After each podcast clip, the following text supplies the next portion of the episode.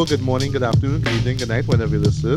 This is Matthew Bailey alongside Secret Bad and Crime, Ricardo Medina. Hello, hello, hello.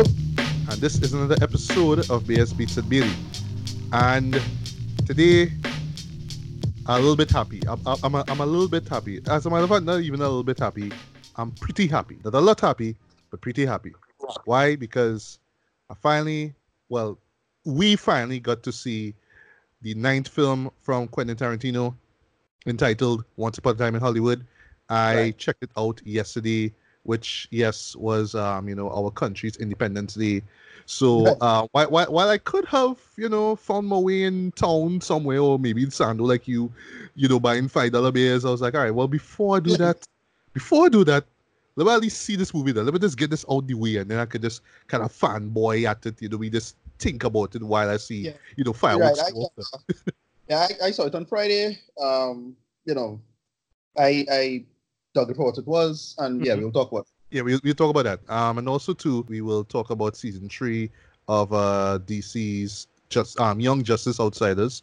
We sure. find it finally wrapped up, so um we'll talk about that. Um, I know that you reviewed the first half of it, totally enjoyed it. Well, I remember yeah. you seeing that. So um, I will share my my honest thoughts on on this um on this season here. Before all that, um, we have to talk about two trailers that dropped last week.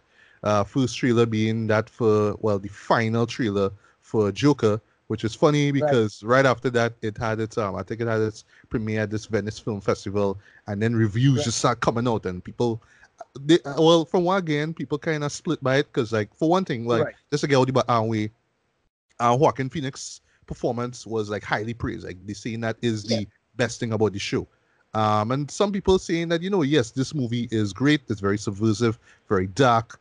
But I think that's where people kind of split on the the overall message or themes of what this show is. Because I think right. that this show in particular is gonna just, you know, poke poke holes and this sorry not poke holes is gonna you know uh, push envelopes and just make people right. feel really creepy and uh, sorry or creeped out and uncomfortable now right well everybody making the joke um it's it's it's um falling down for incels right um it's falling down for incels if you know what that is uh all right well i know falling down but right right so incel is like a person who's like uh, we call an involuntary celibate person, and it is like a whole psychology, and that basically is like a really like particularly messed up guy on the internet, and all these guys who hate women and all kind of thing. It have nothing to do with you as a person. It's more like a, a mindset. Anyway, look up the word incel.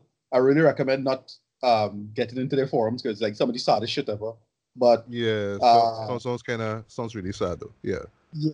But anyway, but we, everyone making that joke is is um is falling on coincidence. okay, okay, okay. Yeah. yeah. Um, but be, but before, well, uh, yes, we will we'll talk. We share we will thoughts on the the final trailer of Joker, um, as well as a trailer that dropped um Friday, just out of the blue, actually. Um, the well, the first trailer, the official trailer, if you will, for Terminator Dark Fate. Because remember, a few months ago right. we got a teaser of it, um, and right. I was pretty underwhelmed by it, especially that choice of song. That was just god awful. I was like, "What the hell is this?" Um, yeah. But yeah, so um, to kick things off, let me just talk about Joker for a bit now. Um, sure. So really enjoy this trailer here. It's um well just yeah. as dark as expected it to be. You really do see more stuff. Um, you get a more a, a, bigger sense of the of the world being created here and the psychology of um of Joaquin Phoenix's character. Um, but I like also too that it, it wasn't really reliant on just showing you a set of like you know visceral stuff. You know what I mean, like violence and stuff like that. It's you know it's there, you know you see little glimpses of it, but the tone of it is just enough for you to be like, all right, this is something different. This is something that will genuinely creep me out in some way, shape, or form. Um, I'm not sure how exactly, you know what I mean? And that's well that's why I really want to stay away from reviews. I don't want to know anything about you know the messages or what rub people off the wrong way with this movie. But of course, Joaquin Phoenix shines in this trailer. You know the lines he's given, scenes that he um he's given. You know, what I mean, are really getting more of a uh, you know, people calling it, you know, a taxi driver. Well, you know, DC's take on taxi driver. You know what I mean, like that. So right, I getting right. more of that taxi driver I, tone I, and feel it now. When they first announced it, just announced it. Uh-huh. Um, I was I was really worried I, I was thinking, all right, this is just gonna be DC's Venom, right? Right. Uh, I was like, oh boy, what's going on here? You know, there's gonna be a problem. And then I saw that first little teaser thing, the little thing they did where with the with the projector in front of his face. Yeah. And yeah. I thought that was great with with the with the guess who track and everything. Mm-hmm. And I thought I, when I saw that, I was like, that one me over immediately. Right. Um, that one over almost immediately. It's it, it's uh, kind of, but not exactly like um. Well, when we saw Heath Ledger's makeup for the first time for Dark Knight. Right. Yeah, yeah. It was one of those, right? Yeah. Just a reveal. We get to see what he looked like for the first time, really. Um, although it had a bunch of leaks and everything like that online, but I do not really take that on. I wanted to see what you know from the filmmaker's perspective, how it looked looking. Uh, yeah, it won me over. I was like, okay, cool. This is just gonna be on point. Um, you know, when you see the, the color scheme, I was like, and then you immediately think of when you when you hear the word when I heard Martin Scorsese is gonna be real, involved. I'm like, oh, okay, then you immediately you're thinking King of Comedy. Right. Of course, with Robert yeah. De Niro there, you know, I mean, you're thinking, of course, Taxi Driver. Still, Taxi Driver, you know, well, my, my, favorite Martin Scorsese, Robert De Niro, you know, right. tag team movie. Um, and yes, well, King of Comedy too, especially in terms right. of his character. Um, I'm actually so curious I, to see how they. Sorry, I'm actually curious to see how they're gonna rope in this character. Well, Robert De Niro's character into it now. I could guess it's just like, oh well, you know, he, he's so funny and ha, ha like he he wins people over, and maybe that's how you know Joker uses that to kind of influence the citizens right. of Gotham or something. Right. And, but that's the thing I was thinking, way boy, it but that that could be almost the identical narrative now. Um, and even some people make a joke how this could be the, the that King of Comedy is a prequel to this stuff. Like it's the same character. oh, yeah, because this movie set in 1981 and the movie came out in 83. You know, yeah. right? And no, right, and so um, I, I I was thinking about what they're gonna do with this, and it, it is logically a good space to go with Joker, right? Because Joker is always supposed to be kind of the worst manifestation of men, right? Of a guy, right? And, and, you know, so you know, original Joker was well, Jack Nicholson Joker was gangster Joker, then Heath Ledger was was terrorist anarchist Joker, and then well, this fellow, yeah, yeah Jared, Jared Leto was was gangbanger, gang well, Joker. He was he was you know gang leader, Molly Joker, Florida Joker. You really know going on there. Mm. Um, yeah, well, they kind of messed that up, frankly. I thought. Um, and then kind of, this they, one, they did, they did. yeah, and then this one, um, you know, does Joker and it's, it's like the only space you could go because you have to. The only thing with Joker, Joker, the whole point of Joker is that you have to be kind of the the lowest a person could be. That's kind of the point, right? right? And so the only thing that you could go with is this kind of loser character in this fashion. And it, what I, I think they're doing, and I would like to see, is basically kind of reinvigorating the, the paradigm of mental health in the, in the Batman universe.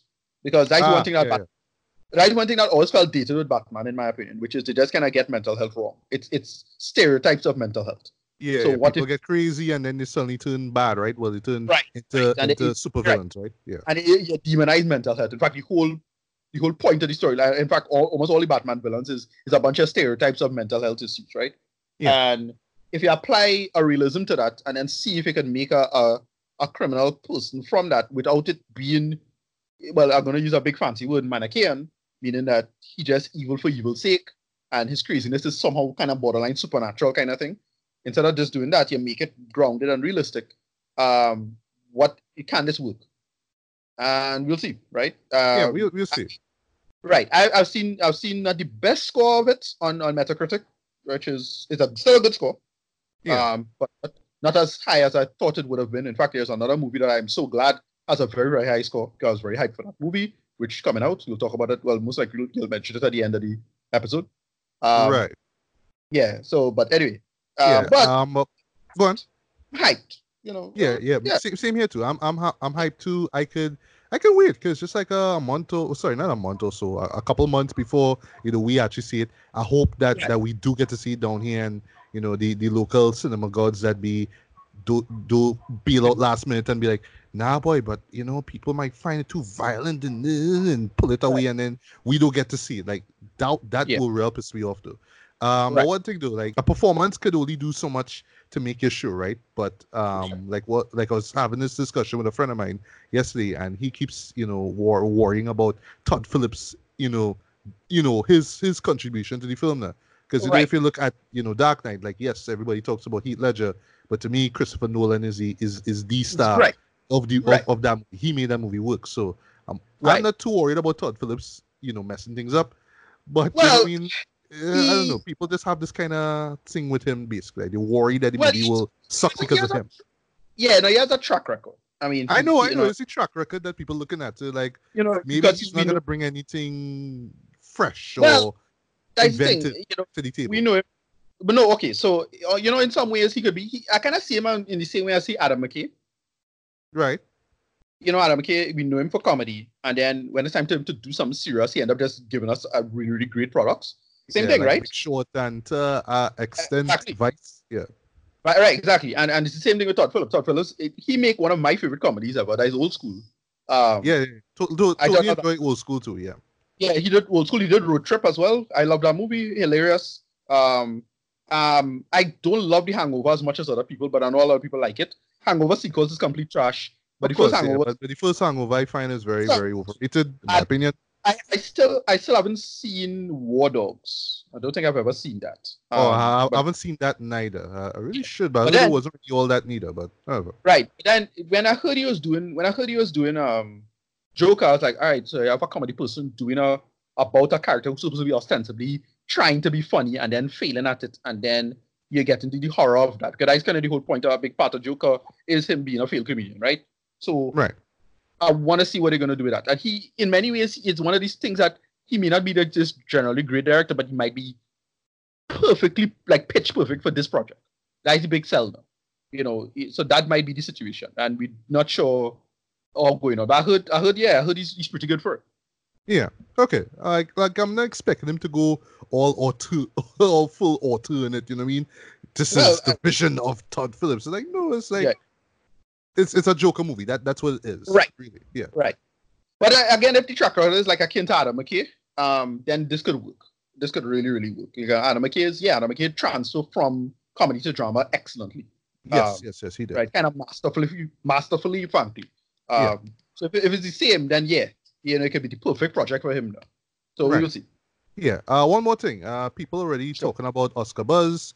Well, Right. I, I- think this is why they they going um they having this uh be they, they, screening this film in different festivals before Right. it comes out theatrically, know, so it could just build that Oscar buzz. So Right, you know, right.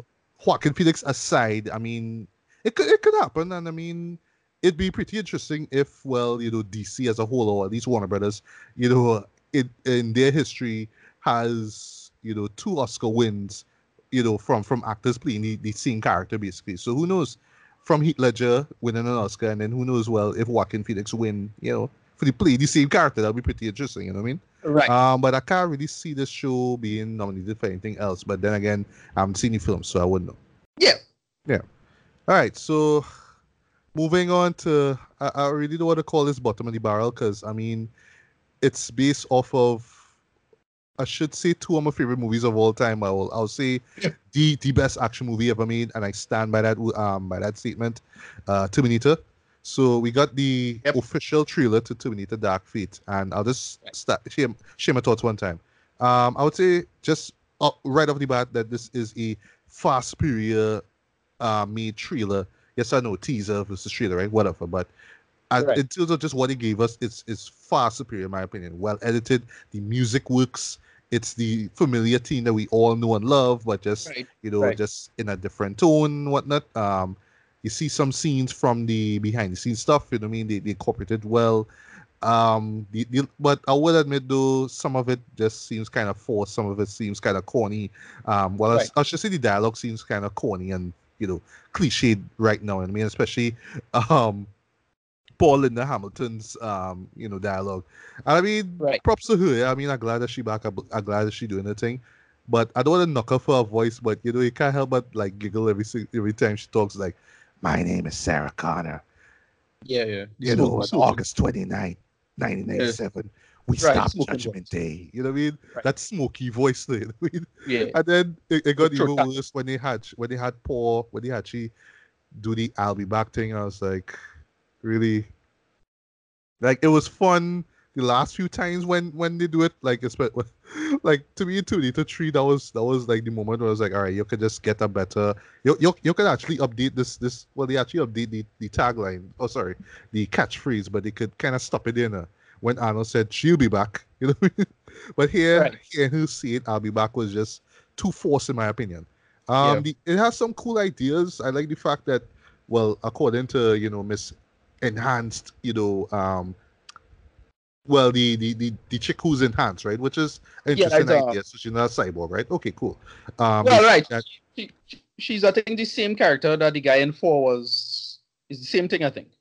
oh, you something mean that, that Sam Worthington? What? No. but- Right. All right. Yeah. I, I need to watch you. over Terminator 4 because I was under the impression that Sam Worthington was a cyborg, but he just didn't know that he was. I, I Yeah, don't know. I always kind of read it that, that way. Now. No, no. He well, he found out he was but he didn't. Right, right. know. But in this That's right. case, well, the chick here, she's um, she's enhanced, so you know, well, you know, um, but yeah, but basically, this idea that she may have changed or altered the future, but not the, not its fate itself.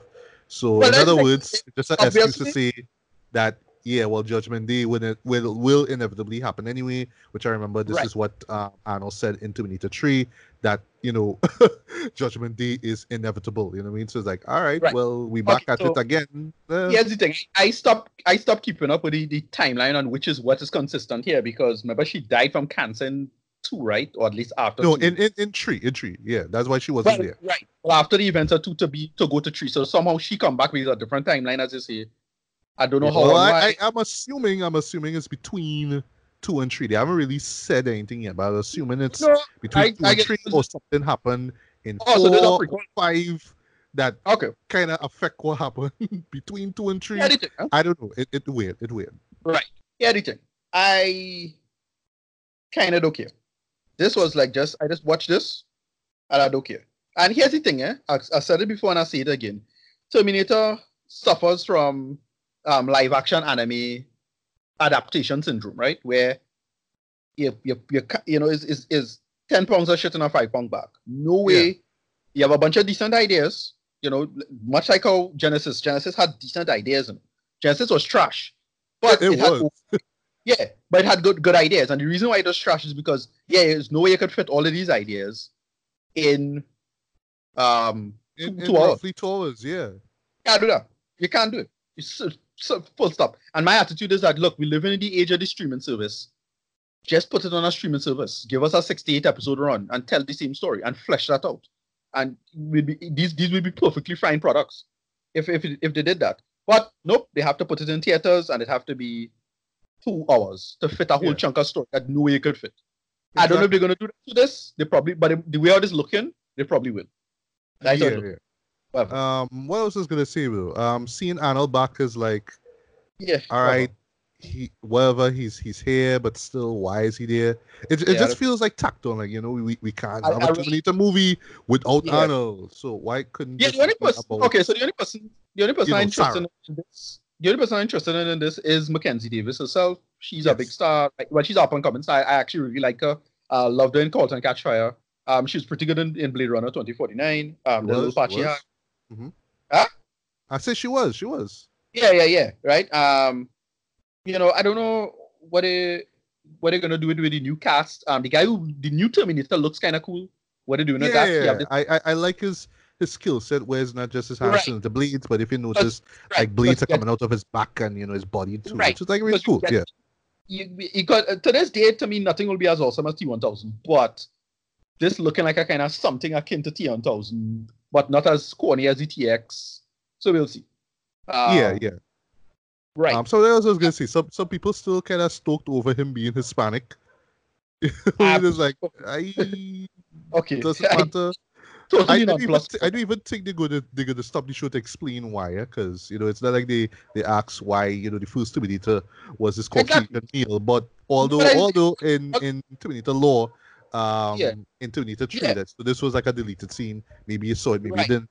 Where soldier. like one of the command, yeah, one of the soldier, one of the commanders was Right. Arnold, so they base his his um face on that guy now, which was Right, dumb. But it's kind of like, oh, okay, that's why. All right. yeah, uh, exactly. yeah. Like it just it's just some guy like Sky as guy that give a shit. Like I don't really care about that. Whoever. Um, as I said, I really want them to just say, look, the last time to me, the last time Terminator was genuinely good in terms of Terminator as a franchise was the Sarah Connor Chronicles. That was a good show. It was. Right. It was. Show Mhm. But, uh, why and why it was a good show because it was a series. They take the and they did take the premise and carry the logic in really great and interesting spaces because they, they answer a bunch of questions that people just bring up, right? Because this time, like apparently, this girl is some important person and not John uh, Connor. Uh, apparently, yeah. Right. So and it kind of bring up the classic questions of well, if if you keep going back in time and changing shit, then why is that X, Y, and Z so important? They shouldn't be, right? Because they're changing so much shit. And the Sarah Connor Chronicles explain all of that shit really, really well. Explain all of that quite well. And I was like, all right, cool. There's what you had to do with that. I don't think we're gonna get out to this movie. When I, I listen, mark my words now, you're gonna open up Rotten Tomatoes, you're gonna see at 35%. you're gonna open up, you're gonna open up Metacritic, you're going to see a 42%. That, seriously, I expecting that. Like, if that, if this Terminator higher than 70%, I'll be really, really shocked. If it higher than 70%, if it higher than 70% on, on Metacritic, I'll be so goddamn shocked at that. I'll be like, what? Well, they actually managed something. Would. Yeah. Uh, you know, that's the problem is that they don't know where to go with the material. But and nothing, nothing in this roping me. Nothing. Yeah. And I'm sorry, like it, it, it, you know, for a show about the future and you know there's no feet but what we make. It just feels so dated, man. Like everything about it. Yeah, even right down to and even you see it in the trailer, how the Terminator enters, the even the action sequences just feel kind of like like like Genisys, like what Genisys was doing, but just more yeah. amped up and more violent, if you will. But still the same old same. And I, I guess yes. that's what this franchise is. Like it, it to me I just get the sense like it can't get it can't really progress. It can't really get any better than it is or was, yeah. I should say. You know I mean? It's just it's yeah. just gonna be like that, you know what I mean? I still see this franchise, unfortunately, as something that, that should have died years ago. But hey, James Cameron, right? You know, the producer, James Cameron returns, right? right? And even he and all, by the way, was saying before yeah. I forget, before he, even he and all saying, you know, this this this could actually open up actually a new trilogy in a way. And yeah. like it's no, we don't. We don't need a new trilogy for this. We, we do. We do. They tried out for you know. I know. I know. tried out for. Whatever. Yeah, let's do uh, apocalyptic, you know, Terminator with four, and uh, that didn't work. Well, the problem, the main problem with four is that the whole point of the, the, the battle is that it have to happen in the present. It's like nobody want to really see the war. Like the war now is interesting as you make it out now. So, yeah, like nobody care. Yeah, they didn't make the war interesting, in my opinion. Exactly, exactly. Whatever. Um, yeah, nothing else to say. I mean, seriously, they, they just, I to me, they just don't get the simple issue, and the simple issue have nothing to do with the writing or the story per se. It's just format. Story format is totally ill fitted to this franchise right now. Whatever. Mm. Moving on. Yeah, I see somebody make a joke here on YouTube. Call him T Juan one thousand. I'll, I'll, remember. I'll remember that joke when I when I go see this movie, yeah, right? yeah, which, yeah. which I, I will. I will go and see it, despite however low the the RT or Metacritic score is. I'm gonna see it. I'm gonna see it.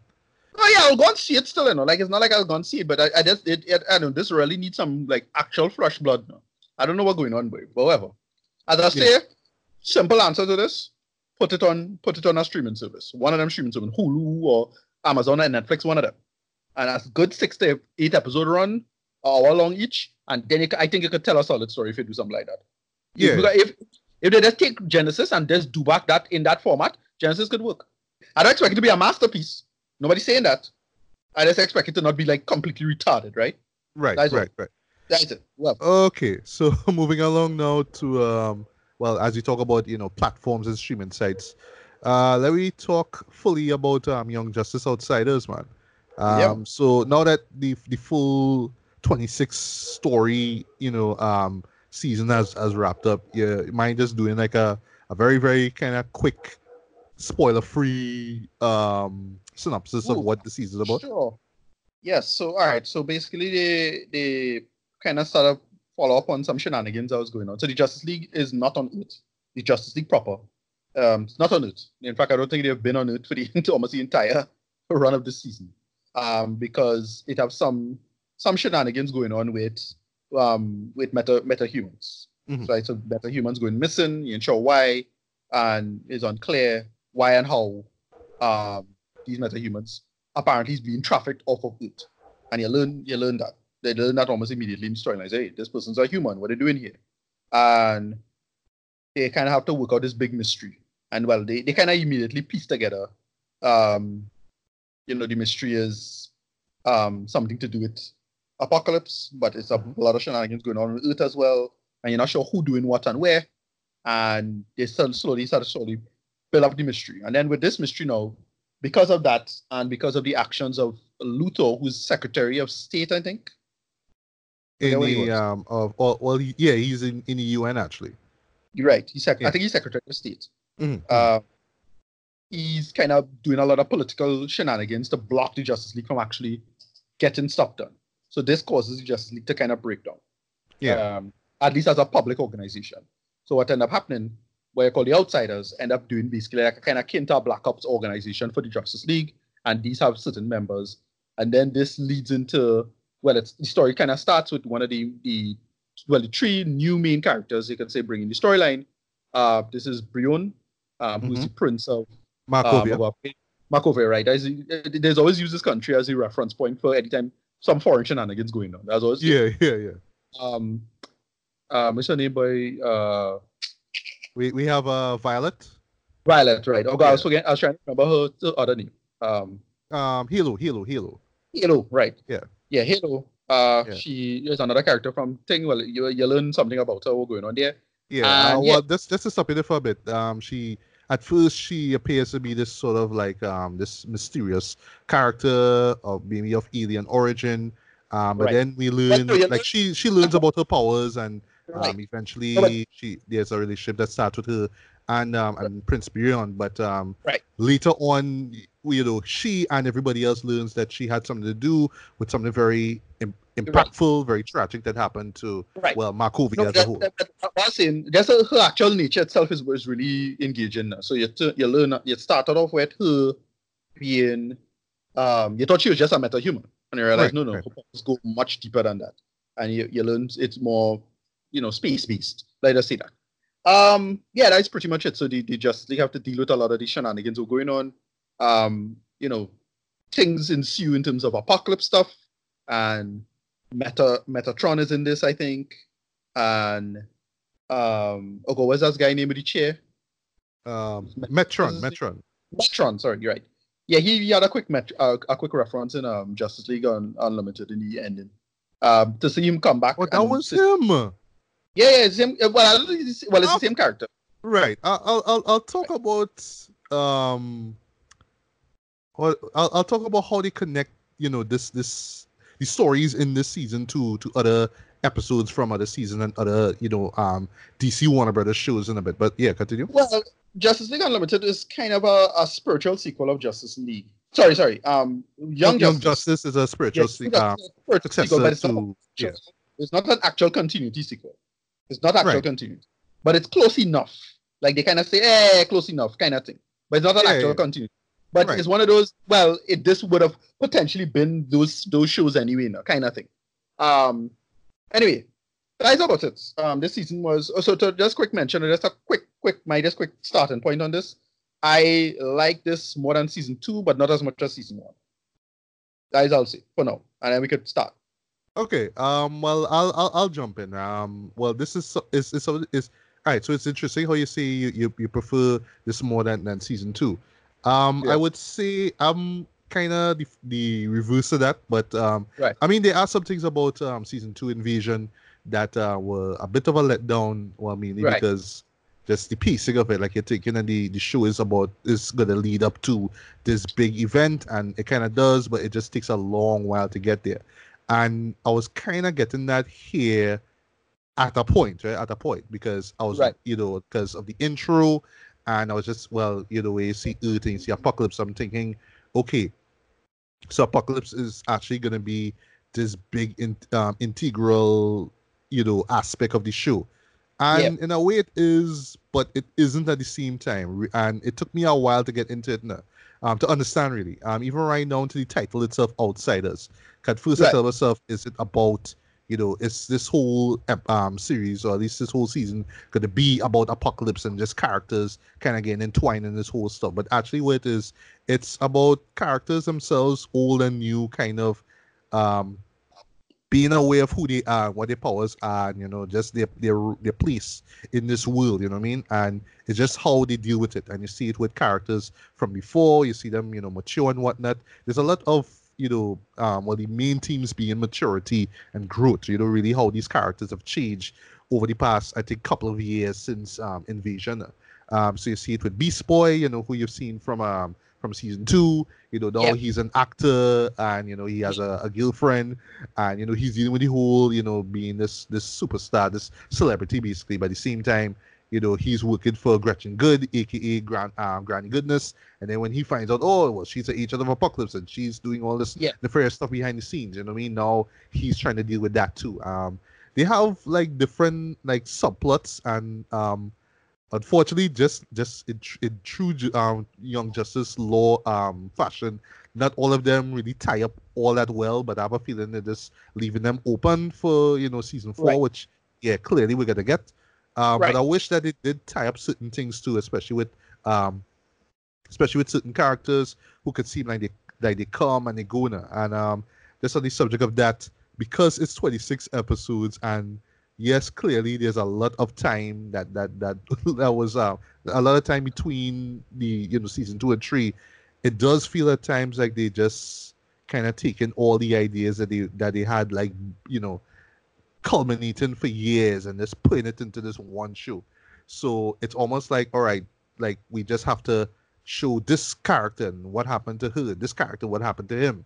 And you know, it's often to the point where I now have to remember what happened in Invasion, what happened in the season one, even as far as you know, and this might be a, a turn off for some people who might, you know, who just kind of familiar with these with these characters through these series themselves you kind of have to do a little research. or You kind of have to remember your your DC stuff, like the actual comic book stuff. Because um, this show itself, which I I do like, but for some people it'll be a turn off, is that they don't stop to hold your hand and tell you, "Hey, this is what happened in last season. This is right, why right. this character is so uh, relevant." You kind of have to know.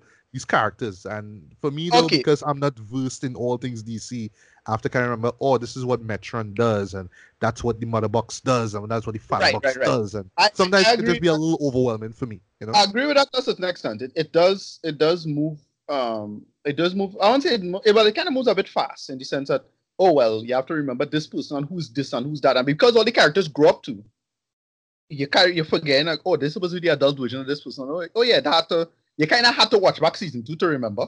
Yeah, like yeah, all this yeah. Right. Um, but I don't really have a big issue with that because, but I'll admit it's because I'm a kind of a fanboy, so I I keep I keep up with this stuff reasonably um well. I know. It was not a problem for me. You're right. I agree with you. Um, but I, I wasn't thinking about it pussy, so that is why I don't really think. But yeah, I, I get where you're coming from with that. Right. But um, when I actually realized that it's not really so much about this threat, if you will, of Apokolips, but it's really more of characters kind of, you know, um, growing up and just kind of realizing their place in the world, especially with what goes on in the early episodes involving the Justice League. That's when it started to click for me. That's when it actually makes sense. Why the title Outsiders makes sense. Um, yeah. And it was even to the point I was just thinking, in general, these these characters, old and young, are kind of outsiders. But you know, once again, because I know my, my DC law and whatnot, it's only later on in the second half of this of this um, season where you actually do see this outsiders group. I was like, oh, okay, that's what it is.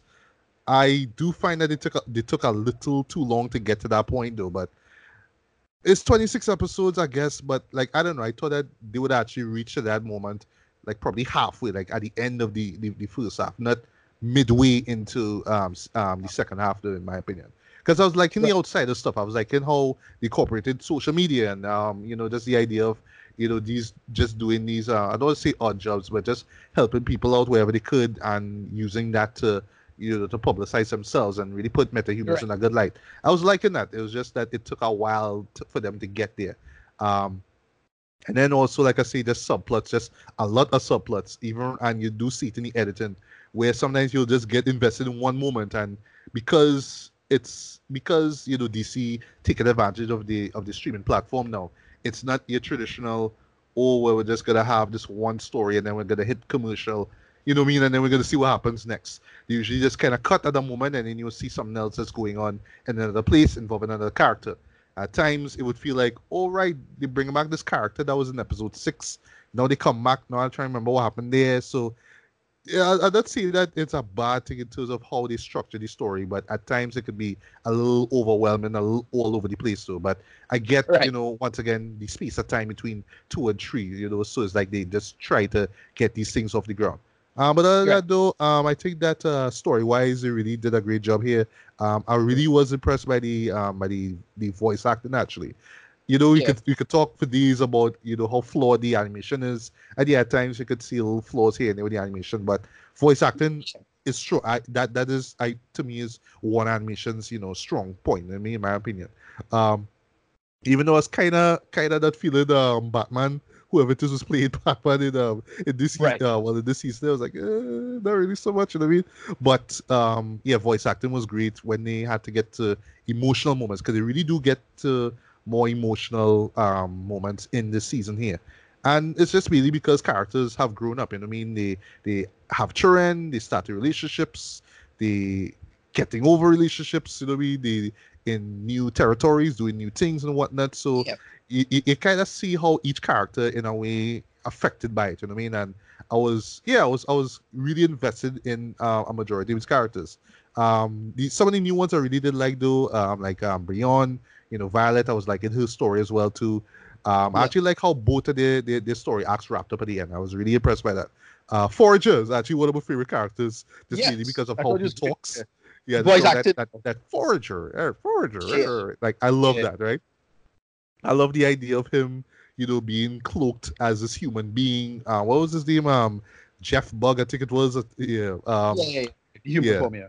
Yeah, and I do like that they they, they brought back um well some characters from Invasion. Um, I forgot the uh the geo um not the geonomes. What is what is it called? The geonomes or something like that. I think they were the um the sort of um creatures that Lex Luthor was was creating in the lab that um that Superboy was a part of. Right, right, so, right, right. You know, yeah. I, I, like that one episode where um they actually have their own little town to stay in yeah, and yeah. cloaked, you know what I mean? So human beings will see them as humans. I actually like that, you know what I mean? Uh, yeah. so that was really cool. So you really do see like their powers and you know their, their skill sets and how just being different and having powers kind of affect their lives right. and how they deal with it. So to me, that was like the overall theme of this whole season. Right. Even though deep down inside, I wish that it really did uh, have more to do about you know the the threat of Apokolips basically instead right. of Ever so often, main... we'll show you Apokolips and Darkseid and characters like right. that. Right. So the main the main thing that works is that they they're doing the bad guys, but they do a kind of internal treachery even amongst the bad guys, which yes, works yes, as well. Because yeah, what yeah. what two things they did that catch them off guard is that they they subverted um that famous comic book storyline with Tara. That is um. All right. Um. That um. That Teen Titans what is it, yeah, Judas uh, contract? right, the Judas contract. Yes, yes, yes, I remember that. Mm. And they subverted that. And then they gave Brion a great arc. With, with, yeah, yeah with, I, I loved how, the, how his arc ended though.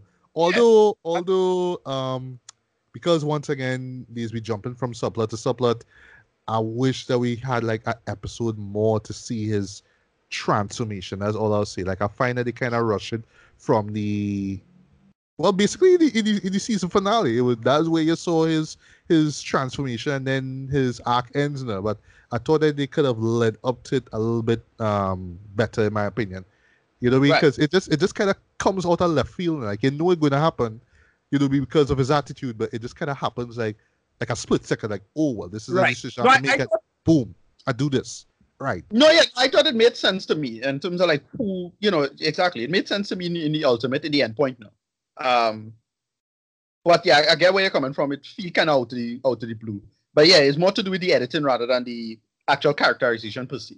Okay, um, I was more focusing on his relationship with um with Violet and how right that was kind of you know um you know on again off again because of how distant emotionally distant she was from him now. So I was more invested in that. I was really thinking about well he has to return to Markovia to stop his uncle for you know doing whatever right. So right right yeah, and I, I, but I, I, I, thought that was good. Um, stuff with with Superboy in the end, and and Superman, Superboy, and Lex at the end, and I liked. The, yeah, the, the yeah, me too. Yeah, I thought that was good. Um, the actual action, I thought I was expecting a bigger action ending, big blow to the ending, but no, they, I get what they was going for. Um, especially with, with what they did with Brion at the end, and it's like, oh, okay, all right, this is this is a better finale, and it, it leads into the next season quite well. Um, mm-hmm. so more than likely, we won't get a big, big time jump like like what they did from, from one to two, um, and two to three with this. You just get right. that decent enough. So before you get that dumb question, right? So, not to spoil what happens at the very end, right? But um, because I'm not versed in DC, is it that characters that we know already in the show are they going to kind of shift towards that community or that group, if you will? Is that what's gonna happen, or is this, no, or is, uh, is it like a new set of heroes gonna come in now? Well, no, I don't know. I don't know where they're going with it. Um, okay. or what they're gonna do. I just, I just think it was a great place to, to end off. Now. Like, okay, this public now, that not public anymore. They kind of have to drop it. God, oh, the character that we forgot, I forgot to mention, who had a, a also really, really good arc, uh, Black Lightning. Yes, yes, yes, yes. Yeah. I loved how, I how it wrapped up, though. Um, in in uh, in my opinion, and just the yeah. dilemma that he was going through, him feeling betrayed by Justice League because of their their actions. So it's like he left. Uh, he he coined the phrase um Batman Inc. You know what I mean? Because yeah, yeah Batman yeah. and the others want to do their own things. Like nah, screw that. You know what I mean? Um, but I, I actually felt sorry for him in certain moments, though. Uh, well, I say he he he is betrayed. You know what I mean? And when it's revealed, even though it's in a very large um info dump, I was like, right. "Jeez, boy!" Like I really felt it for him, boy. Yeah, and, and speaking of that, speaking of that, yeah, they, you, well, speaking of the way you're complaining about with the editing, that felt a bit rushed too. To the girl, the girl who is with, she's a scamp, and I thought that was a bit rushed as well. I was like, oh, and then Black Lightning yeah. just kind of go one time. And when you see him go back with your family at the end, and so you see the two daughters. Mm. Um, like, yeah, whatever. Um, they gave a little, a couple side things that I thought would have had a payoff, and they didn't have a payoff. So, um, I forget the character. This this girl Wasp. I think yes, Wasp yes. Yeah. She had a, um, a, yeah, yeah, she had a she had a she she had her own well episode, if you will, right?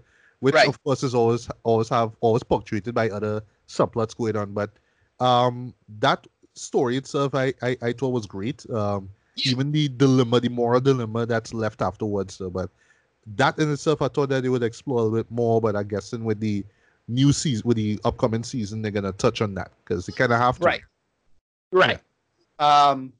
Oh, big revelation! I, I, although it was kind of quick sighting and people was pissed off with it, I, I, um, I had it ah, spoiled yes. for bring it, Yeah, bring it up, bring it up. Yeah, I, I had it spoiled for me too because I, I was, yeah. I kind of was late. No, I was, um, I didn't I didn't get to that episode. So one of my friends actually right. sent a picture that WhatsApp. I was like, okay, right, that happened. All right, right. Uh, uh, well, Aquaman, right? Um, apparently his character's gay, and it was just a quick thing.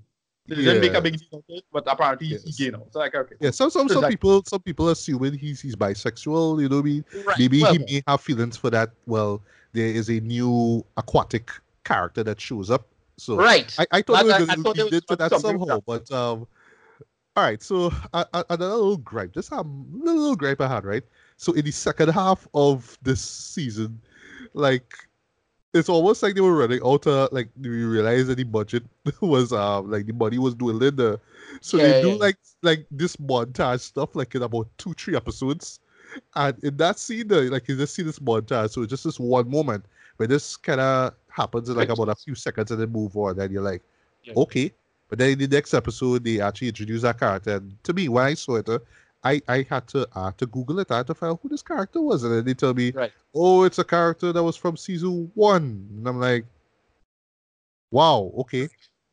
Yeah. I, I remember I remember Aquaman when he was Aqualad having some friend of his, but that was when right. he was with this guild and he left the guild to go to the surface wilderness. So Right, right, I was right. trying to remember if it was him, but no, that guy was trying to get the guild. So it's like, who's this fella? So I read up, I was like, okay, well, all right. You know what I mean? So once again, yeah. it really just relies on you just knowing the entire world of Young Justice. Now. So even the, the problem is, so it just it just it goes beyond the cartoon.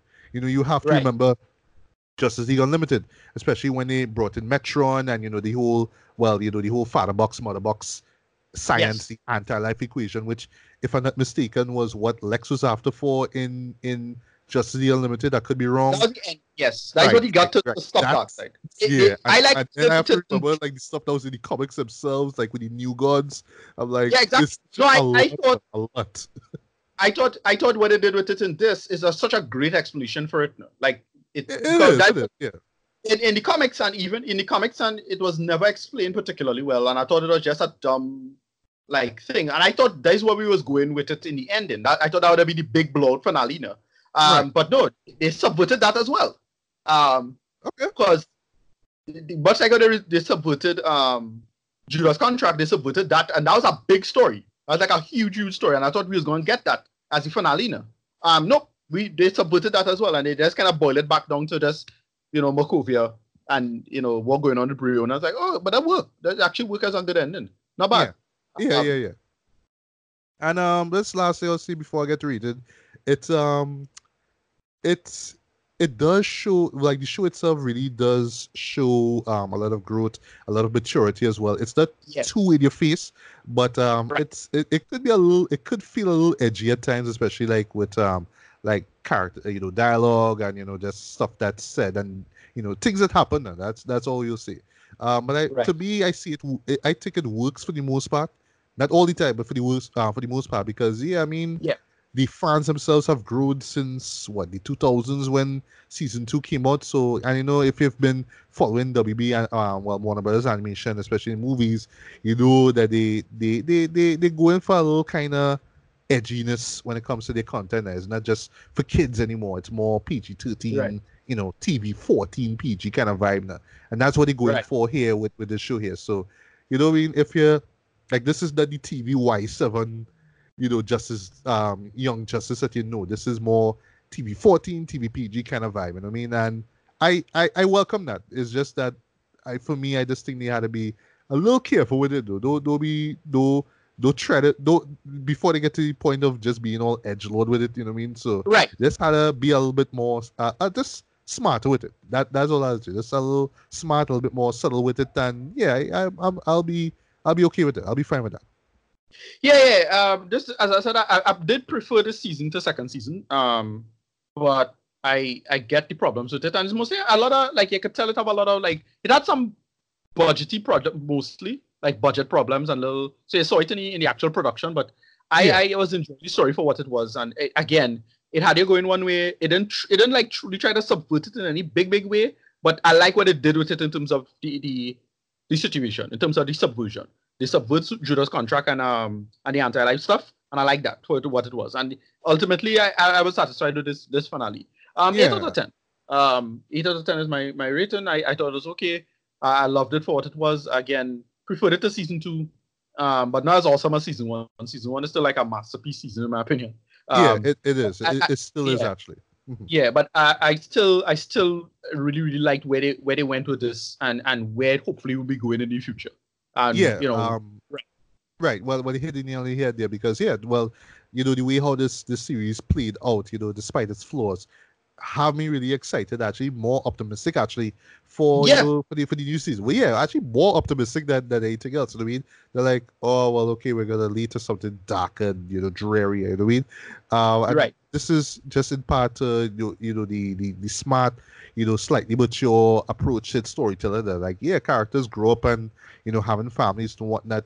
Uh, even uh, you know you see even reflected to the to the end credits, you know, with the really warm, sort of pleasant not even warm, but just this calm, sort of pleasant take on the team song that we know. I actually love that too. Um, I took me a while because wondered if all the episodes were gonna do this, or if like in the second half it would actually get more intense. The music now that plays at the end. But actually, no, is that seems sort of peaceful, you know, music that that plays short now. I love that. It just really shows sort of growth now. I mean, and that to me is what I took out the most out of this. So rated wise, um, decent three and a half out of five, man. Um, it's not the the best, you know, season in my opinion, but it still worked for me, and it left me really intrigued to see where where they go next. And you know, props to, to Warner Animation for just continuing the story. You know what I mean, and just expanding this wilderness. So we, you know, right. I, I, just really can't wait to see where you know the, the lives of these characters go. You know what I mean? So really excited for that. Yeah.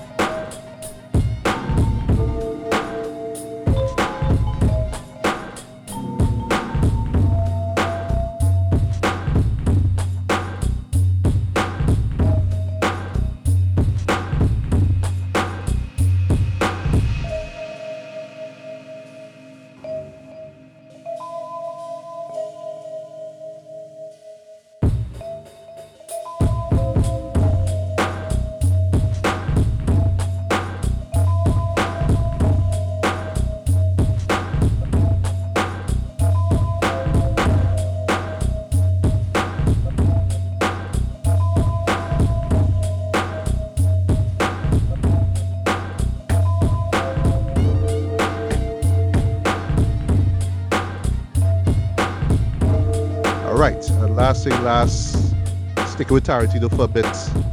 Once Upon a Time in Hollywood, which is yes. the ninth film from Tarantino, and um, which I will get into the uh, with my thoughts on the film. Uh, rumored to be his last film, but I I, I remember when I heard that the first time, I was let down because like I thought that he was to do ten films. Is it he still doing the Star Trek? Well, that's the thing. That's the thing. You know what I mean? Because uh, well, okay, so I may have kind of paraphrase it wrong, right? But I was under the impression that uh, I think that he he just was kind of kind of getting into the mode of, all right, I think I don't really have any other story I could tell. Maybe I could, I should kind of wrap things up and whatnot. So maybe this might be the last one, maybe not. You know what I mean? And he kept hinting that the the last film that he will do will be more kind of epilogish. Now. Like this is gonna be, you know, the last time you're ever gonna see a Tarantino film. So it's that that sort of feeling there. But uh, yeah, I always thought that there was going to be that R-rated Star Trek movie. Even before that, even before that announcement came out, I was under the impression that he was going to do. Cause he never he never did a sci-fi film. He never did a horror film. So I thought he was going to do right. like a like a, a sci-fi horror film and just end things right. off there. I mean, because he has pretty much dipped his hands in a lot of genres. Uh, and one in particular, which comes up in this movie again, is the Western. You know what I mean? It seems that it's just this thing about revitalizing the Western, and that's one thing that I picked up in this show here, which I didn't expect, but it I, I picked up on it. Uh, but yeah, this, like I said, is the, is the night film from Tarantino. So this film does not have any uh, connection with the with the Weinstein's anymore. So it's Sony though, you know, Sony and Columbia. No Weinstein's involved, like uh, with uh, Hateful right. Eight, there's other films. Right. So hallelujah. Um, and this last thing I'll say before before uh, you give a spoiler-free synopsis on it, the idea behind it, I wasn't really sure what to make of it at first because he was saying that it was going to be about uh, the Manson murders in 1969 so I was wondering if it was going to be about Charles Manson and all that. Uh, uh, if it was going to be solely about that. But then later on, he it was he, he said it was going to be about you know just 1969 itself, and you know just these these two guys, these two actors trying to survive in that. But I was trying to, I was right. even going into this film, I was wondering, okay, what is the connection or how is he gonna tie it or connect it to you know the Manson murders? uh, what is what is going to be the outcome of this? And we'll we'll talk about the outcome of the show in a bit, right? But uh, Ricardo, what is Once Upon a Time in Hollywood about? All right, so Leonardo DiCaprio plays Rick Stolton. Dalton. Yeah, yeah, Sorry. Rick Rick Rick, Dal- Rick Dalton. Yeah, Rick Dalton, this aging old western star who trying to break into bigger movies. You know, he's he's big in the fifties, and then now you know in the what early seventies, late late well, 60s, well, late late late sixties, late sixties. Late yeah, late sixties. He um no seventy. It was already seventy. Yeah, his story, right? No, no. Well, no, it, it, it doesn't ever move to, to 1970. It always oh, right. Yeah, the whole story set in 1969 actually. Right. Which I will also uh, bring up too in my in my thoughts on the film. But continue. Right. So he um he kind of want to get in the career, kind of not getting too fast. He's starting to you know be a problem. It's starting to become a problem for his career um, Al Pacino explains to him why that's the case, which I liked. Yeah. Um, uh, he's a he's a producer who considers yeah. that he does spaghetti westerns. And uh, right. uh, Rick is like, no, I can't do that. That's like the lowest of the low. I, I don't right. like spaghetti westerns. They're too violent. Right. Blah blah blah. Right? Yeah. Yeah, and, and so Leo plays this. Yeah, plays this Asian star. Kind of a little neurotic. They have little issues. They did, they did little stuff. We got uh then so he also is is the guy who's a stuntman and general handyman and friend. Um, yeah, his name is Cliff Booth. Cliff Booth, right? Cliff Booth, yeah. played by um by Brad Pitt. He is his thing. He kind of living in this this what a trailer effectively. yeah, he, uh, lives, he lives in a trailer. He just kind of right, doing what he wants right now. Right. He don't really have anything to look forward to it as far as life right. goes. He just you know. We, he, he it's implied that he loses a lot of money. He was rich at one point, maybe and then he lost a lot of money. But it's it's it's it's explained why that might be the case, and he kind of downtrodden in his way. But he just this general alpha male badass type, right? Yeah. And he has a dog. yes, he does. Com- becomes very relevant later. uh-huh. uh-huh. yeah, and then he what happens that he kind of picks up a pattern with some hippies hanging around the area. And then the story goes into that it just builds these, these characters and the, the just their, their life throughout the ni- late 1960s and just as Tarantino's take on Hollywood, his specifics of life, and then we get into the life of also Roman Polanski and Sharon Tate. Yeah, but more, but more emphasis on, well, Tate. more or less emphasis, I should say, on um, on On- Sharon Tate, who is played by uh, Margot Robbie. Uh, Right. And if you're familiar with your, with your American history, no, this is not a spoiler. Uh, Sharon, Right. Sharon Tate was one of the victims of the Manson family murders. You know what I mean? She was brutally stabbed to death, actually. Yeah. Yeah, while pregnant. What? Yeah, Uh, while, pregnant, which is right. really messed up. Yeah. Right. So the story does decide to go with that thing, with that story, and then they don't. And I'll leave it there. Yeah. Okay, so uh, before we go through, I don't know if I, I want to address this now or later, but I'll, I'm gonna address it now. When I okay, so I had this movie spoiled for me before. Um, I had this movie spoiled, spoiled for me, so I, I knew what was the ending. Right. Right. It wasn't a big big spoiler because it was a, in the sense that even though I know what the ending was, I just want to see it executed. You know, it's a it's a how not a what kind of film, Right, right? right, Mhm. And so I didn't. So I still enjoy the movie just as much as I. I think I would enjoy the movie just as much. Wasn't that big of a twist, right? So I was like, okay, I, I get why Tarantino would do that with the ending. However, where the movie comes across kind of strange is that you're wondering if the movies are kind of subtle defense of Roman Polanski. Huh. Yes, because when I, heard never thought of that though. Go on. Right. who is that little girl that was in the movie with with with that fella, who is she supposed to be exactly?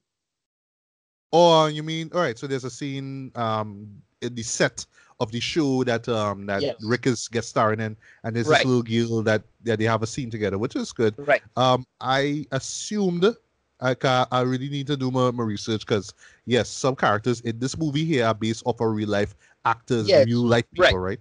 So I just assumed that she was just a you know, just a girl that was in the movie. I didn't know if she was real or not, if she was actually if she was I, a real person. not. I head- doubt she was. I in my head, I always had. Now the timeline might be a little off, but because the character mentioned she was eight eight years old, Yeah, she was eight. Um, Mhm.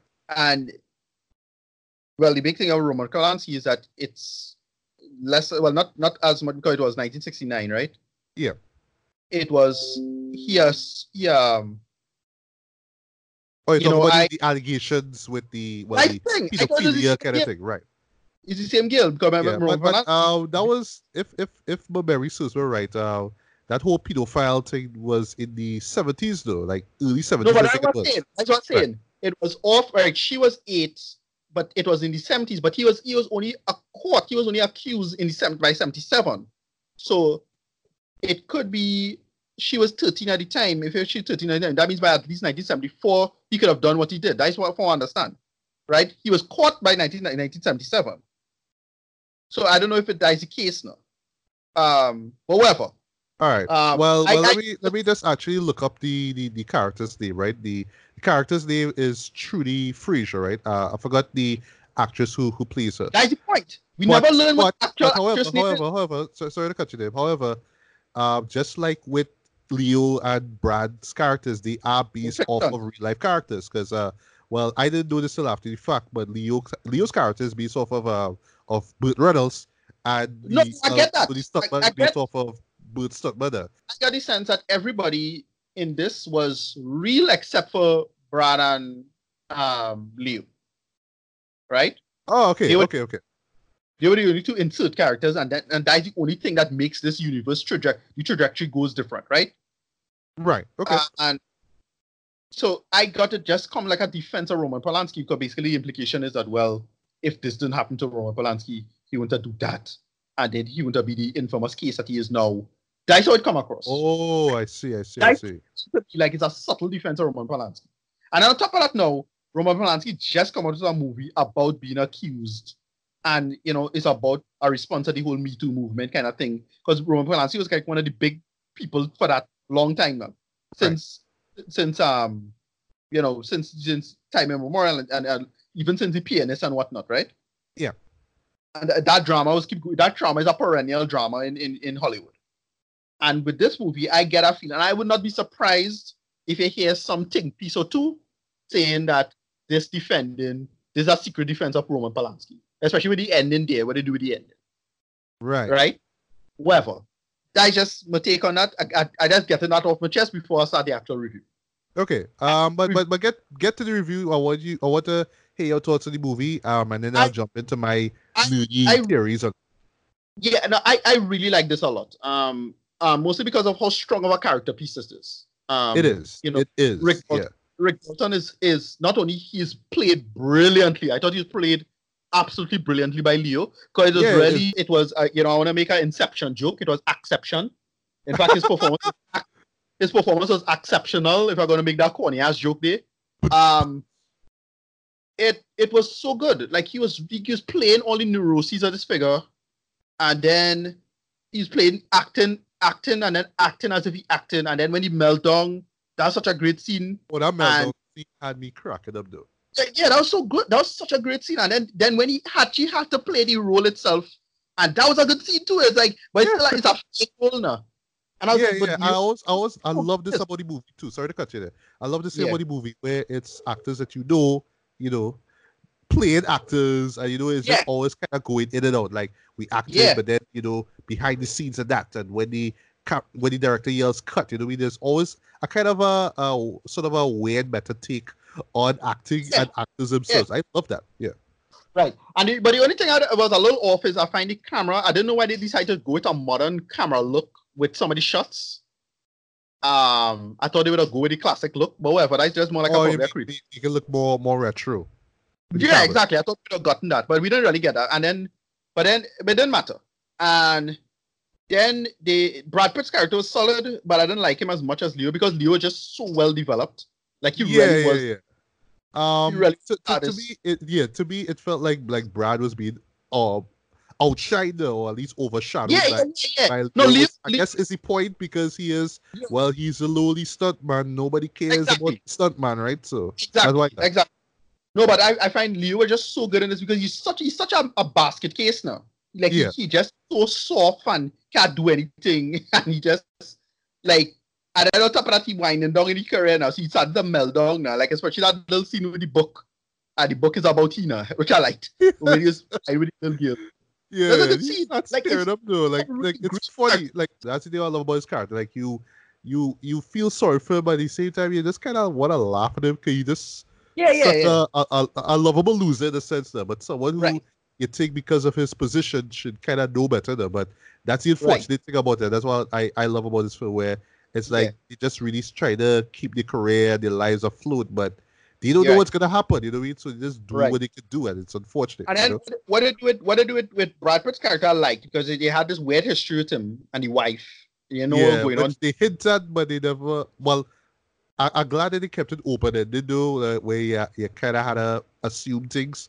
But uh, I wish, though, just personally, that they could have came back to like, oh, this really is what happened, and this is why. No, but see, that's why that's why it kind of worked because again, this is this is this is that kind of defense of people being accused of things, right? Ah, okay, okay, I, I got you, I got you. So that that's why so it's like uh, were a lot of this in the script though. Were a lot of that in the script, and you could see it, it kind of relevant to today. And right, here's the thing: Polanski himself right now has a film about being accused of something, eh? Um, out in right, I think it's some some one of them festival or something like that. I don't know if it's Cannes or one of those.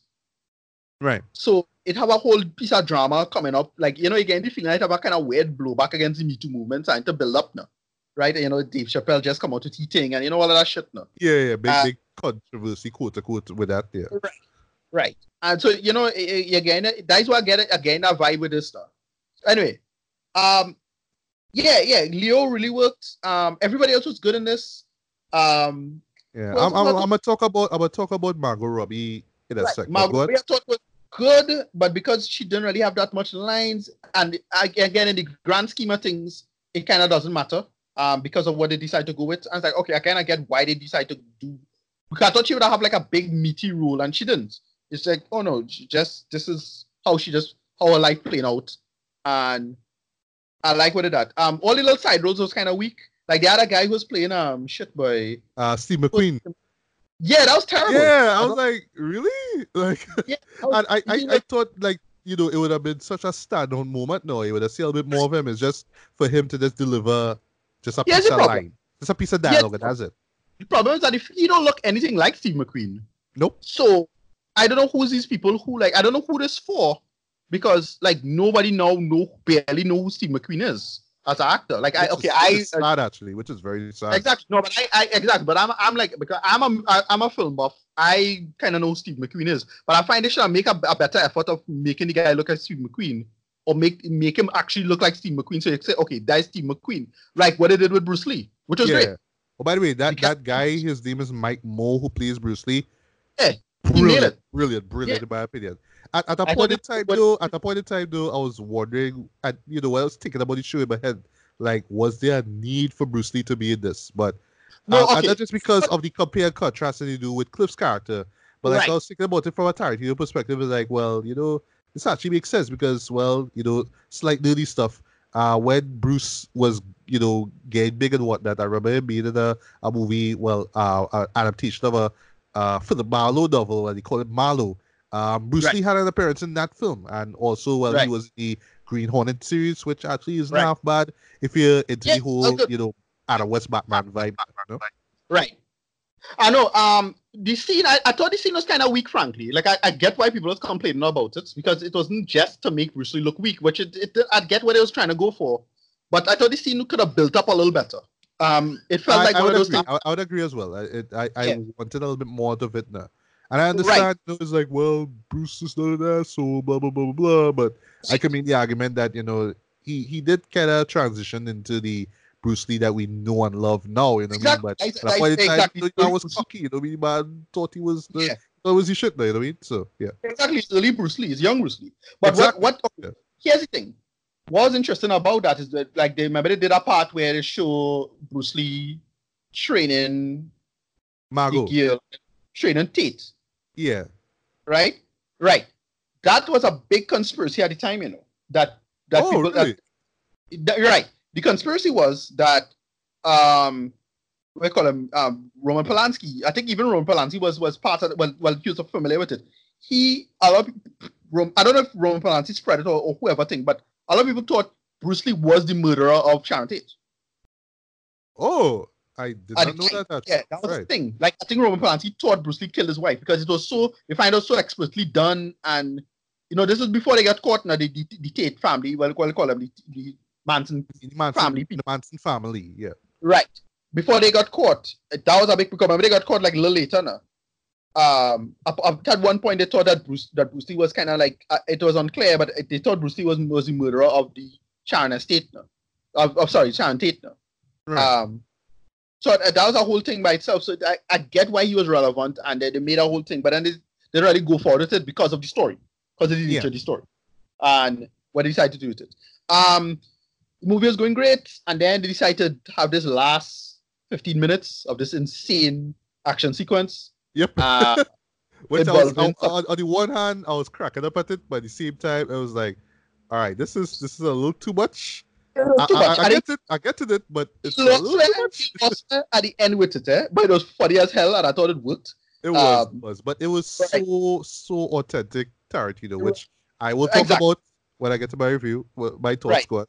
and I um I, I you know I, I just I, I do I got I got what Tarantino was doing for what what it was trying to do. The idea was, look, if this thing didn't happen, then Hollywood would have would have kept it in a sense, kind of thing. Like because that was a Yes, that, that's what that that really break a lot of people for Hollywood. Like where everything changed after that. now. And I get what Tarantino was going for with with, with Descendant. I like it. Um, I, I get what he's going for, and it's a movie I ultimately find myself defending. Um, I Same- get why some people, I get why people would def- why, why people have have issues with it. I get Yeah, all the um, issues. I, I, how I, many I get too because um like I was watching reviews of it and you know some people were you know were taken aback by certain aspects of it. I was like, yeah, I understand, but that's Right. not really what the show is about. But I understand the the criticism this movie have. Right. And ultimately, I I I can't be mad at this um, for what it is. I, I think it's a really good movie. I don't think it's his best or anything like that, but it's it's pretty good.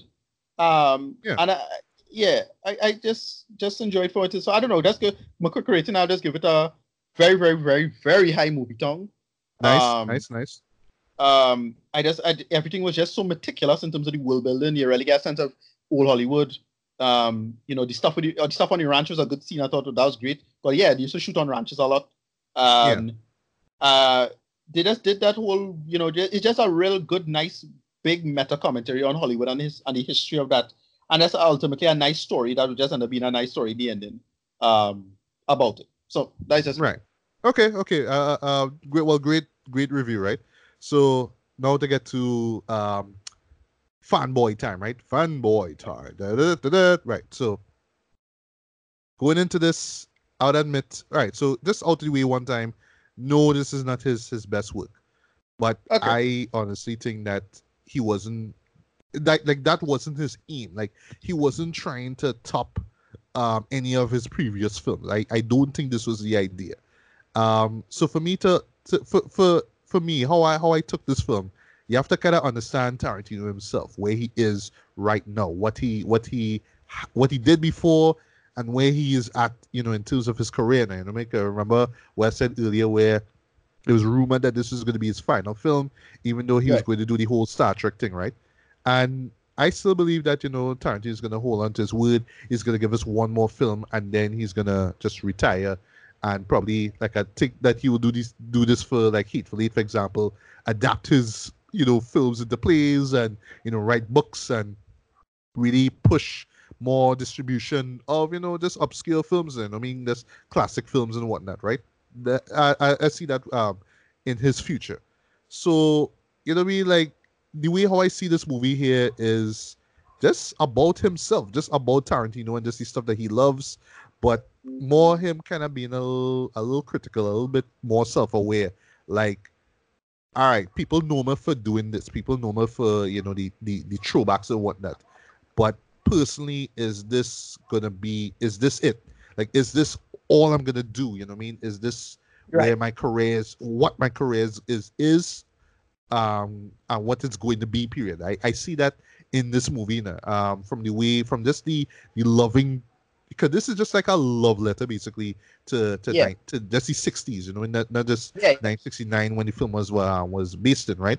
Um and just so much detail you know what i mean and right down to you know the the, the radio itself you know what I mean there's characters just driving in cars just listening to this wf something Right. fm radio you know what I mean yeah, just hearing all these hits right, right excuse- Is that excuse to bring all these these classic songs into the Yes. soundtrack?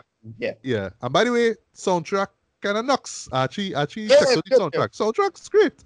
Um, it's gonna probably just like you know, just the the younger heads who probably want to hear a hundred black coffins will just get turned off by it.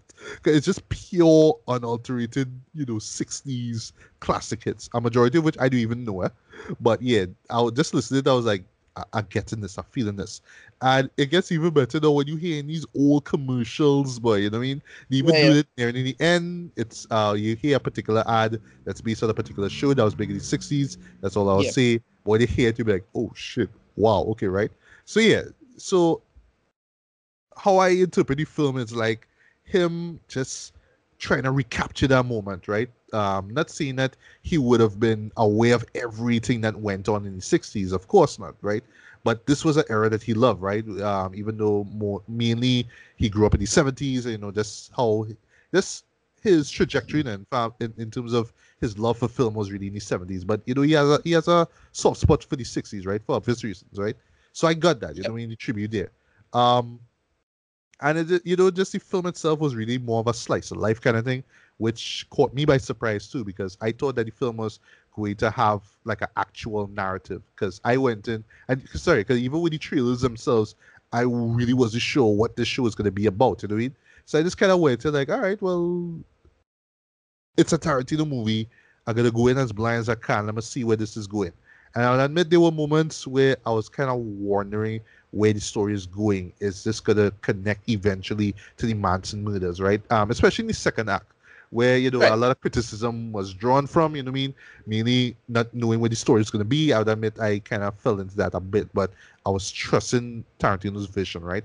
I was trusting it, and what I got from it though, and I actually appreciate this, I think this is actually brave on his part, is that it doesn't really follow a traditional narrative though.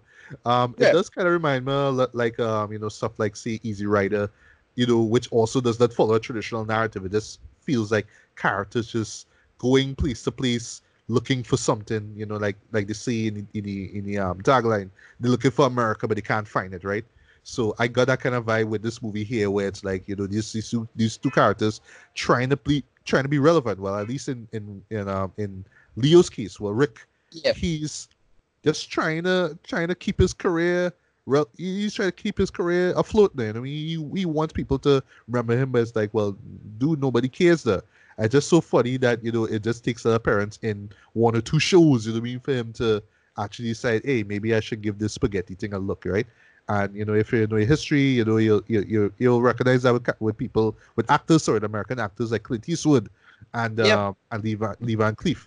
Yeah, they were big somewhat in the '60s, but you know, at a point in time, they did go to Italy and did these um these spaghetti westerns. I also like how meticulous it was in, in terms of showing just how just in, in brief little glimpses now how you know just the, the style of how these films were shot, how they were made.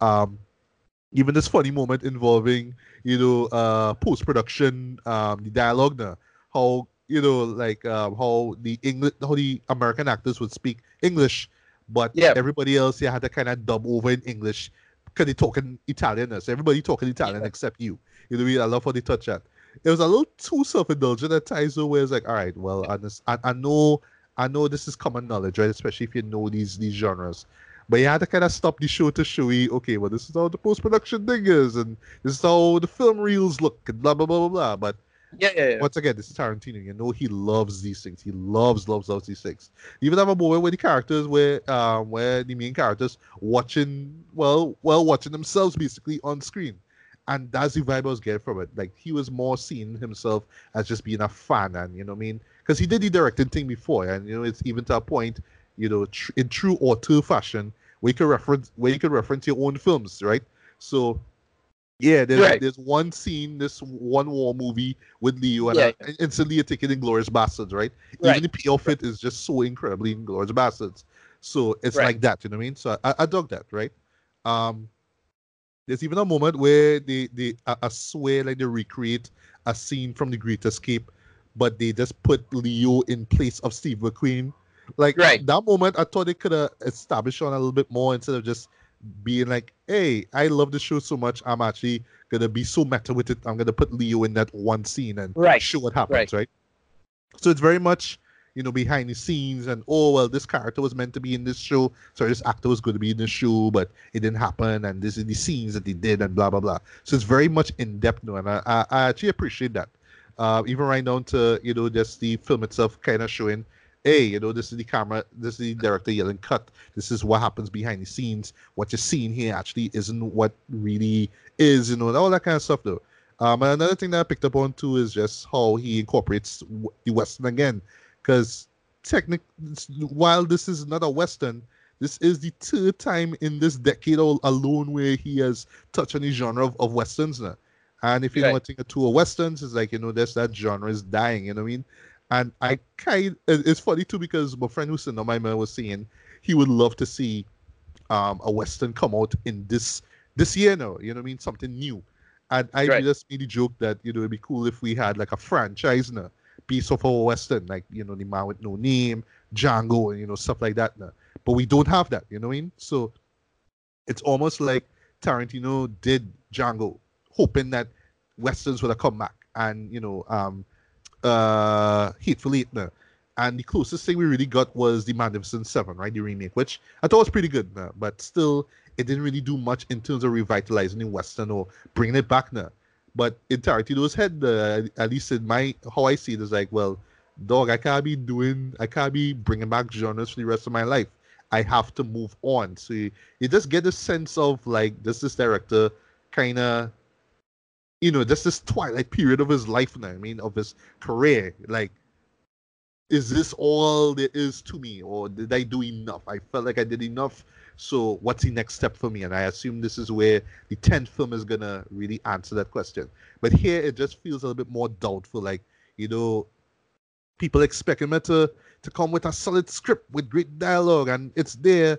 But why does it always have to follow a traditional narrative? You know what I mean? Like, why can't just be breezy and just go, you know, just be a little bit more slice of life and just showing characters just existing and doing what they do? And now I'll get into um, into Margot Robbie, right? Um, and her role in this. And yes, I would argue that yes, there could have been more um, with her. They could have really utilized her character more. Here, I kind of see her just being like this, this.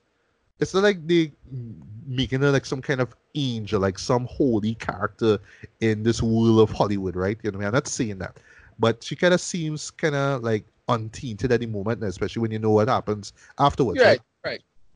So there's moments with her just kind of like happy and smiling and dancing and stuff like that.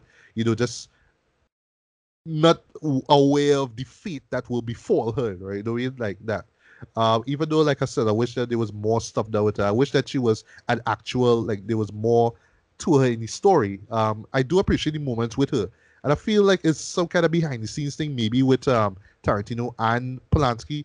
Maybe he did want to show her as just being a victim. You know what I mean? Just someone right. who just happened to end up in the situation, but just this is who she was and this is how she this is what she could have been. She could have been a, a rising star basically, but she had a one rule or something like that. She had rules, but it, you know the last rule being that of this Dean Martin film. I didn't even know it existed, but you know, um, her there's a moment actually with her going to a theater watching that film, and that once again I do see it as like just Tarantino's way of just being like, you know, being the fanboy, being the the, the viewer, seeing that film, you know, materialize. I, I saw that moment. So there's lots of moments of, you know, just you could tell it's it's like very reminiscent of like what Tarantino loves, being in a dark cinema watching a film like that. So I got that. The film relishes on that too, even though yes, I would admit I was kind of thinking that okay, when is when they're gonna get to the Manson stuff, and they do kind of link it through the film in like these random moments, um, especially involving um, Brad Pitt. Though uh, there's one scene where hear in a character where like um, the female members of the Manson family singing a song. As only after the fact that I learned that it was just based off of some it was an album actually that that um, Charles Manson did, and that was one right. of the songs that was on that album actually. Like, whoa, yeah, okay, yeah. cool, yeah. right. I wish that there was more Manson stuff in it, but once again, I get what Tarantino was trying to do is just really showing not so much Hollywood dying, but just uh, a, a shift that's happening. And, you know, it's just so in the background that, you know, people, characters that really picking up on it, or they kind of aware that something's to happen or something's changing. And they just either don't want to deal with it or they don't know how. And, you know, just like I said, I see that kind of reflected with um, with Tarantino himself, you know what I mean? Because yeah, he could just pretty much retire when it, when he wants to. But it's like, you know I mean? He he he did all the tribute stuff. He's made great films over the years, but you know, and well, you know, it's kind of ironic that this film came out in 2019, so it's like 1969, 2019, right? So that gap, right? So there, I I'm just like thinking, so he kind of just sees himself, you know, as Rick Dalton, you know I mean, more or less trying to keep his career afloat, you know what I mean? Even though he has done a lot of great things, but still when this new decade comes in, will there be a need for Tarantino? Will there be right. a need for his films now? You know what I mean? Will and even if he does continue the whole revisionist stuff, if he does the whole pastiche stuff, will people care for it now? Will people just kind of tune out of it and jump to more, you know, commercial stuff? You know what I mean? So I see that in this film. That's just his thoughts being reflected here. In this kind of weird, kind of meta way, but I know directors did it over the years, especially when he got older. So this is just kind of Tarantino doing that and being mature. And speaking of mature, and don't worry, I gotta get to Rita in a bit. Speaking of mature, I know a lot of people was making the comparison to, to Jackie Brown, right? So I was getting that vibe too, like, okay, this is it's not so much about the violence, or maybe it's not gonna be as violent as all that. It's just telling this mature story. And then we get to the third act, which I totally enjoyed actually, uh, but it caught me completely by surprise too. But here's the thing that I, I, I really dug from it. I know a lot of people kind of I, I didn't hear anything anybody talk about this, right? So maybe I'm the first, whatever. So prior to the to the to the scene that will divide people, I already did divide people. Some people find it to be gratuitous. I find it insanely over the top, but it's funny and it works, right? And the song that they use there, perfect in my opinion. I love it, right? Um, I do. I I would admit, yes, he does. It does border on gratuitous like just really insanely violent for the sake of being violent. Um, but I I kind of see it as just Tarantino himself kind of looking at himself like you know, I can't tell the story. I if I wanted to, I really could tell the story without a drop of blood, you know, without somebody getting killed or punched out or whatnot, you know. But it's me, so I could do it anyway, right? I, I kind of saw it like that. And then also too because of what's going on in the background with the Manson family, it's like, well, you kind of you kind of come to expect violence in this movie, right? So I'm gonna give you that, but it's not right. what you expect, and that's something that that really blew me away with this. Because at the moment, not to spoil anything, I thought that the the piece of violence that we get in the movie would center on the Manson family doing the crime, right, doing the murders, but they don't do that.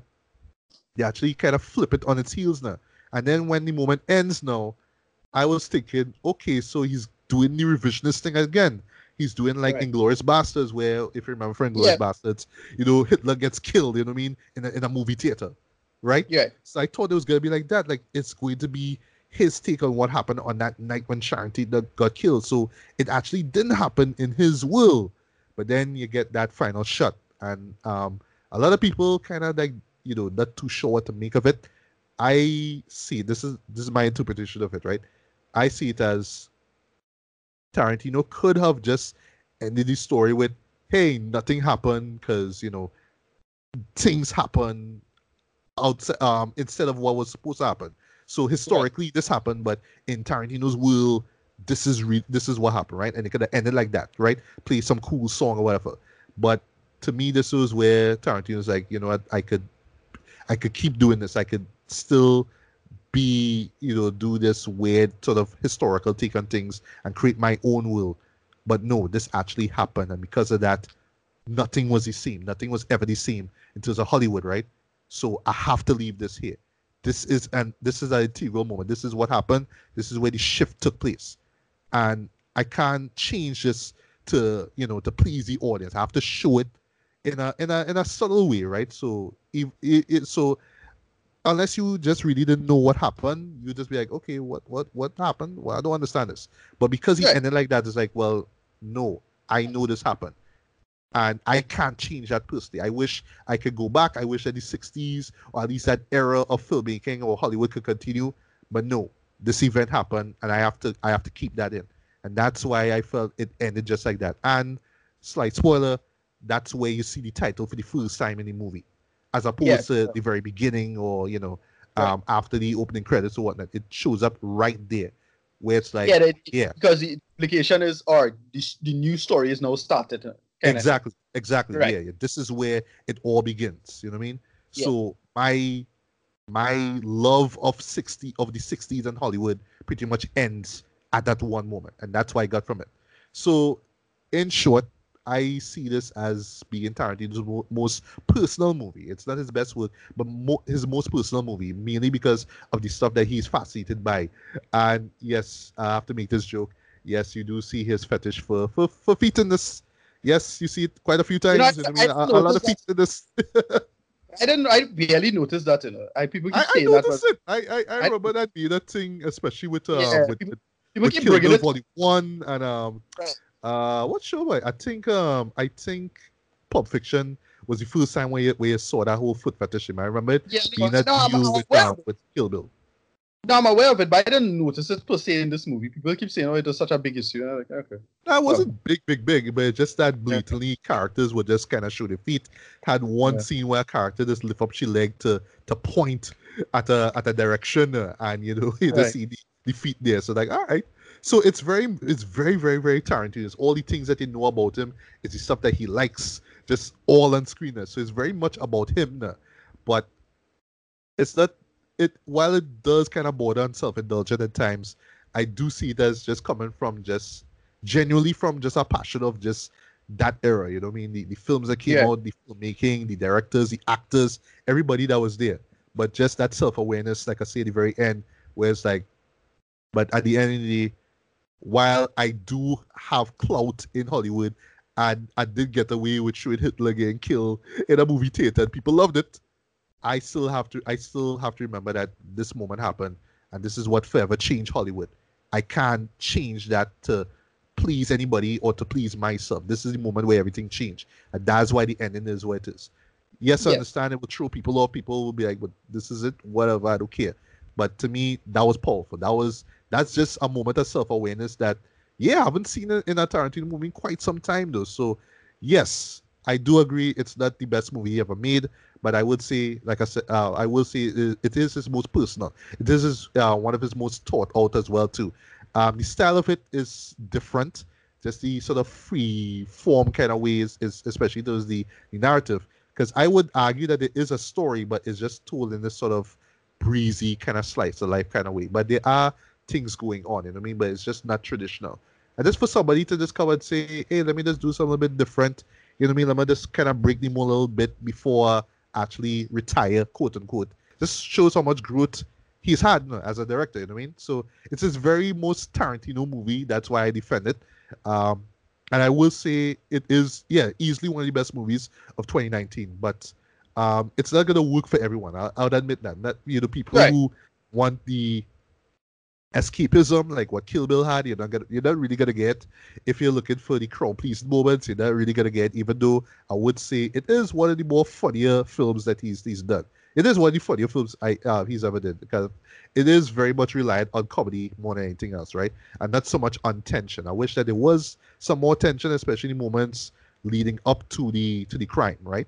Um, another moment of self awareness I picked up on was where um, was prior to the the the killers going to to do the crime, right? Remember, there's a moment where, all right, so slight spoiler, there's a moment where they said, when we going back against you know, those who are making all these violent films in the past and all that kind of stuff, right? right yeah, right. we're gonna get back at them, man, because they they ruined our childhood, man. They they forced us to be. And if I'm not mistaken, that was like that was like Charles Manson's kind of methodology, like yeah, right, right. lash back at your parents, because they was the they was the ones who spoil you. So yeah, yeah, go ahead, go ahead. I didn't do nothing, right? And we talked about that with um with Mindhunter, by the way. Yes, with the right. same guy who played him. Although I wish that we saw a little bit more of Charles Manson. That's another gripe that I had. But I get, I understand. The show isn't really about him.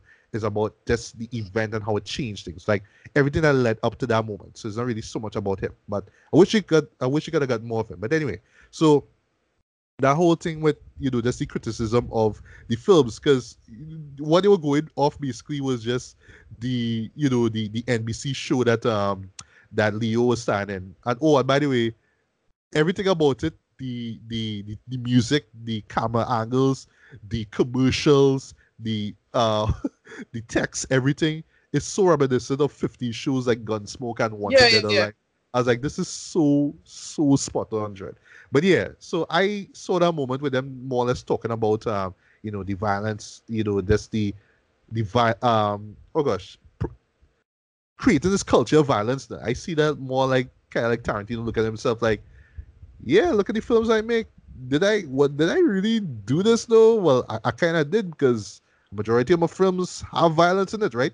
So it's kind of funny that he kind of kind of plays with kind of tongue in cheek, especially with how gratuitous the follow up scene is. Though, you know I mean, I was like, yeah, I I, I kind of did that. I kind of got away with a lot of a lot of shit like this, you know, violent violence wise, like on screen.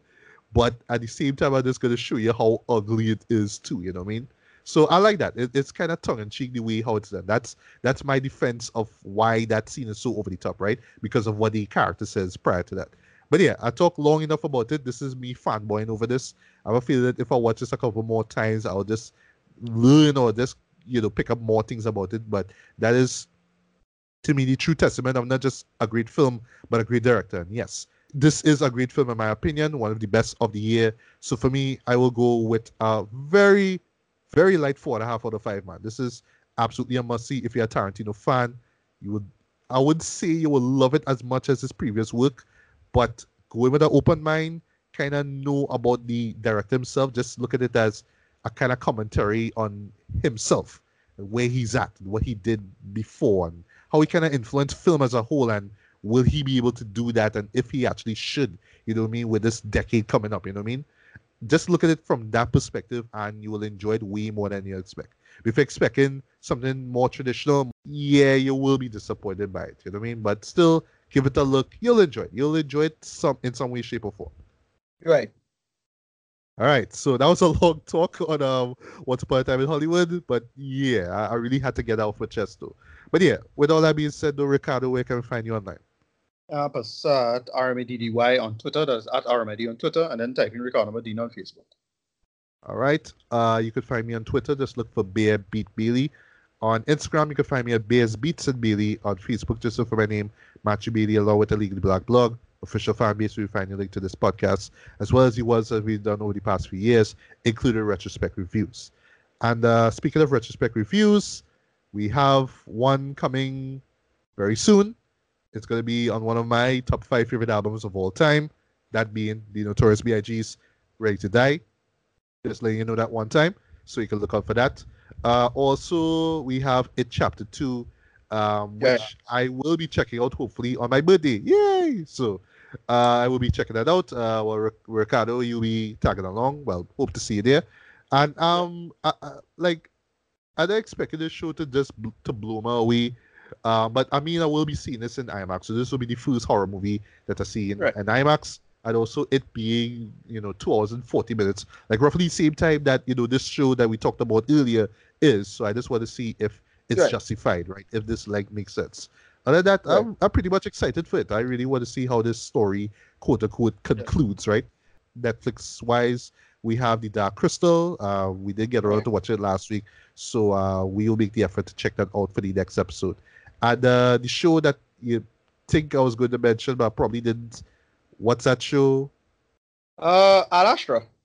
Yes, I had a mind was that. I had a mind was Ad Astra yeah, uh, uh, once again, I hope that you know the local cinema gods don't you know do a Once Upon a Time in Hollywood first and get me hyped up, and then on the Wednesday it's not there. Like, I actually do want to see this. Uh, like this yeah. could be well, yeah. I really rooted for this to be one of the one of the year's best films. You know, I mean, in my opinion. Uh, uh, so yeah, I really want to see that too. Yeah. Also, well, bit kind of interesting news on in, in anime thing. Uh, I, I really really bizarre manga is being made into an anime. That is uh, Uzumaki. So I saw know, a video of it, like a like a uh, a YouTube thumbnail for it, but I have yeah. no clue what it is. But it's for yeah, Adult Swim, right? Is it?